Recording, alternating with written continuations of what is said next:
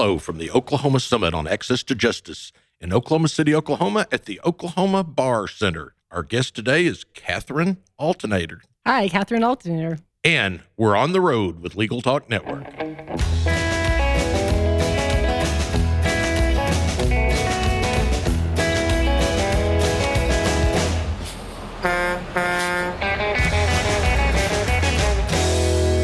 And we're back. Thank you so much for joining us on the road. It's a pleasure to be doing this broadcast uh, with my team here from the Legal Talk Network at the Oklahoma Bar Association building where I work every day. Today, we're talking about the topic of why civil justice reform matters in Oklahoma. And we're also going to talk a little bit about limited scope services. So, Katherine, why don't you tell us a little bit about yourself? Where do you work? What do you do?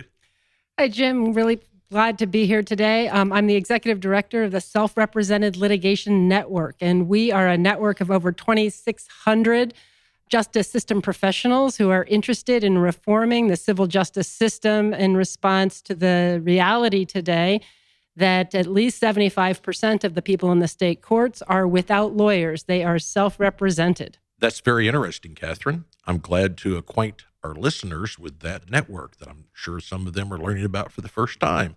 Today, I did a presentation at the Oklahoma Access to Justice Summit on limited scope services delivery and how to do that safely and effectively, which dovetails somewhat with what you're talking about. But why don't you tell us first what your presentation was all about? Yeah, so my presentation um, talked about the different components of the civil justice system that we're trying to build out to create an ecosystem that is supportive for the self represented litigant. So, the backbone of that is forms and instructions that lay people can understand because they are without lawyers and they need to understand what's going on in court. The next piece of that is that you have triage or sorting systems so that we can get litigants the help they need when they need it in a format they can use. Now, we use the word help in a very broad way. Help includes full representation, lawyers that represent you from the beginning to the end. It includes social service workers and other allied professionals who help you understand, break down your problem, find solutions, consider your options. One of the really exciting developments in our field these days is something called a legal navigator, which we're seeing in more and more jurisdictions. And I think Oklahoma is one of the states pioneering uh, legal navigators. In that triage process, if you identify that somebody needs full representation, you get them there fast so that they are not on their own stumbling in the courts. Another part of this process is identifying maybe they just need a little bit of legal assistance and some self help. And that's where unbundling really comes in. On the front lines in courts, where you have whether it's clerk staff or self help staff, they can only give legal information, not advice. And so, in that process of talking to somebody and assessing their case and diagnosing it, they might not be able to figure out they really do need full representation. This is another place unbundled lawyers come in. If they can refer to unbundled limited scope lawyers, that lawyer meets with somebody and says, Whoa, you need full representation. This is a case that involves uh, serious, complex legal issues. They can also get them to full representation. So, building out this ecosystem where we have a lot of different helpers people that give plain information, people that give advice, people that give uh, concrete, practical options and help.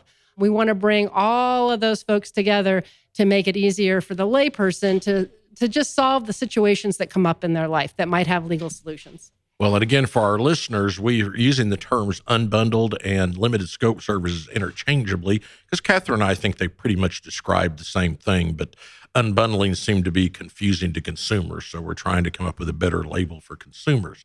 One thing that was rather sobering in your presentation was your discussion of how people sometimes can read and that they can call all the words in a document, but they really can't interpret what the document means. Could you elaborate on that a little bit more? Sure, Jim. Thank you. So there is a kind of two arms to literacy research. On one side of it, uh, we look at people's literacy of the words they can read, as you just alluded to. But then there's a whole nother body of literature on functional literacy. It's what do people do with the words they hear or read? And in the court context, whether we're writing a form or the judge is speaking in court, these are actionable communications. We want people to understand for action, whether it's how to comport with an order or for a judge to understand what action to take because he can understand the litigant. And the functional literacy research shows that only about 20% of the population has naturally, and, where they are today, the functional literacy skills to interact with even our most basic court forms that for lawyers seem like very basic, simplistic things, but they are almost impossible to, to navigate. So ex- there's a functional literacy scale, it goes from one to five. At one, the skill that you max out on is finding a social security number on a social security card. That is the top level skill, and about 20% of our population falls into that category. When we get up to things like filling out a child support affidavit, that would have to be in the top 20% at level five. So we see we have a, a, whole range of problems in the in the in the middle. However, there's good news to this story is that plain language techniques of writing and editing and communicating can remove the barriers that exist for people that face functional literacy challenges. Well, that's very sobering and, and, and very interesting as well. As you know from sitting in the audience, my topic was delivering limited scope services safely and effectively, where I discussed with Oklahoma lawyers our new District Court Rule 33, which provides that a lawyer can help a pro se litigant by drafting pleadings. They just have to disclose on the pleading that they did so, and there's a procedure to do that. And then it says not entering appearance and it also applies to maybe helping a litigant in small claims court uh, organize all their bills together for their repairs or whatever it might be. I think the thing that I was focused on today, and I, I kind of like your reaction to it, is that the lawyer needs to do careful documentation because if you're only with somebody a limited amount of time, you may not remember very well. And also that you need to be very effective. Document assembly, checklists, uh, things that really help you uh, limit your time involved. I know that when you were in Alaska, you did limited scope services for a while, and I just wonder what your reaction was to kind of my take on it. Well, uh, your presentation was music to my ears, Jim. I was just delighted to hear it. Uh, as you mentioned, I did have a, a, limited scope practice. In Alaska, I, I set up the self help center for the court, and at that time also worked hard to change the rules and create a limited scope uh, section for the Bar Association and did a lot of uh, CLEs and training to try and get people to adopt it. However, I thought it was awfully rich of me as a government employee to say to private practice folks who had to keep the lights on, oh, this is a good business model. Trust me, go do this. It's going to work. So after we had gotten the Alaska Court uh, Family Law Self Help Center in a fairly mature state, I went into private practice and opened an exclusively unbundled practice and served people not only all over the state of Alaska from one location, but also had a good bit of uh, international work with deployed soldiers. So we did it virtually. And the key to success is all business practices, and in my experience, just like yours, having documentation, having forms, having systems, keeping contemporaneous records, because efficiency is the name of the game. You're skinning uh, rabbits, not elephants, so to speak. Right. And you have to be uh, ready and know what you're going to do ahead of time. And as you know, I, I, started my presentation by saying I believe in full scope limited services. That's what I spent a lot of my career doing but it's kind of like the Cadillac. And today, not everybody can afford a Cadillac. And so uh, I said, some Cadillac dealers are going to have to start selling roller skates. And I got a good chuckle out of the crowd on that. So I appreciated that. But the analogy breaks down because really, uh, uh, you can probably do uh, 10 roller skates to uh, equal the cost, the fee you'd earn on a Cadillac in, in our kind of model because you could still charge a, a reasonable but modest fee. I think that's a very important issue. But I'm interested, is your network I know you're working on helping with governments and simplifying forms and that type of thing, but are you also working with the lawyers on, on the unbundled challenges? Yes. So the the SRLN, the organization I'm the executive director of, has a network of over 32 different constituencies. We're working with pretty much anybody who's touching civil justice reform. Our largest population um, in our, our largest constituency is legal aid lawyers, actually. Uh, and because they're trying to reform and modernize their practices uh, to uh, with a skinny budget to to make things work as best they can. Then we have court lawyers and judges and clerks and administrators. And then the private bar is increasingly coming in, typically when we integrate services across a number of different areas. So, so in the self-represented world, we basically divide services into three tiers. The first tier is the one directional stuff. The forms, the instructions, the video, when you're just pushing information, you don't know where it lands, you don't know if people understand it, but at least we've gotten clear information, transparent information out there.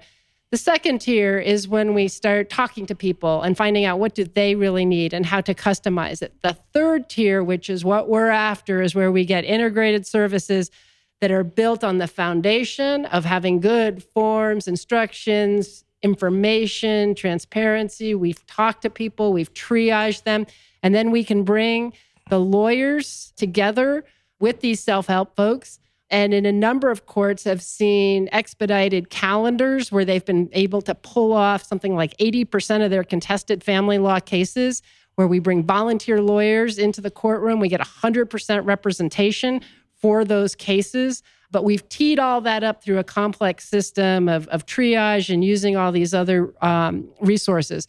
And then also talking to the private bar about how profitable unbundling can be when you have a strong free self-help system uh, in your state because then you're not stuck doing a whole lot of administrative stuff. You can say go check with the self-help center how to do that. I'm going to do the legal analysis here. They're going to do the help. Well i think in the state where everybody has increasingly tight budgets the idea of taking a fee and then spending a third of your time or half of your time doing the uh, routine paperwork doesn't leave enough time maybe for strategy, planning, negotiation, and client counseling. So hopefully, we're going to see the paradigm shift on some of these things where we spend a lot less time with document drafting through modern technology and other techniques, and then have more time to actually meet with our clients, make them happy, and, and do the things that we really went to law school to do the strategy, the planning, uh, the negotiation. So before we close it out today, I have one last question for you.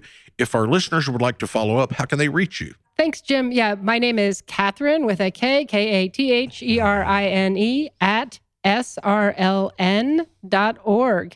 And we uh, really welcome inquiries, and uh, people can join our network. Our website, uh, srln.org, has uh, hundreds of resources from around the country on all for all of these constituencies of how they can come to the table and help be part of the solution for uh, creating an environment where we have justice for all. And of course, many of our listeners have already listened to my other podcast, The Digital Edge with Sharon Nelson on the Legal Talk Network.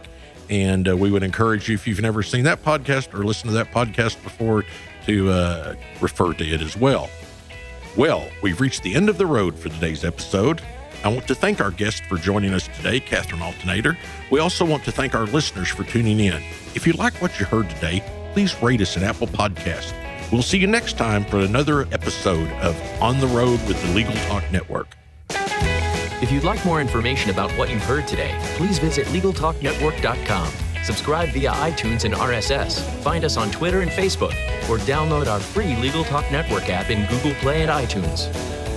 The views expressed by the participants of this program are their own and do not represent the views of, nor are they endorsed by, Legal Talk Network, its officers, directors, employees, agents, representatives, shareholders, and subsidiaries. None of the content should be considered legal advice. As always, consult a lawyer.